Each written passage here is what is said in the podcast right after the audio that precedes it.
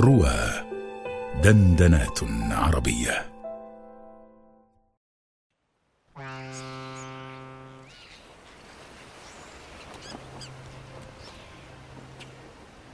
تعد قصة روبنسون كروزو من أشهر القصص العالمية التي كتب لها الخلود.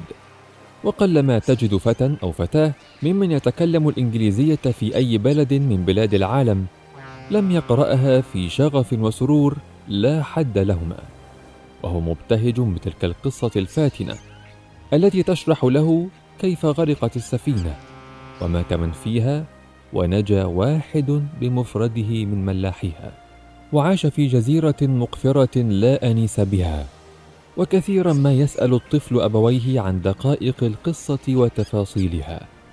وقد اتخذها رجال التربية أساسا لتثقيف الأطفال لأنها تعودهم الجد والدأب وتنشئهم على الحياة الاستقلالية أحسن تنشئة وقد جعلوها أساسا لنظام الكشافة كما اتخذوها مرشدا لهم ومعينا في اقتباس نظرية ربط بعض المواد الدراسية ببعض.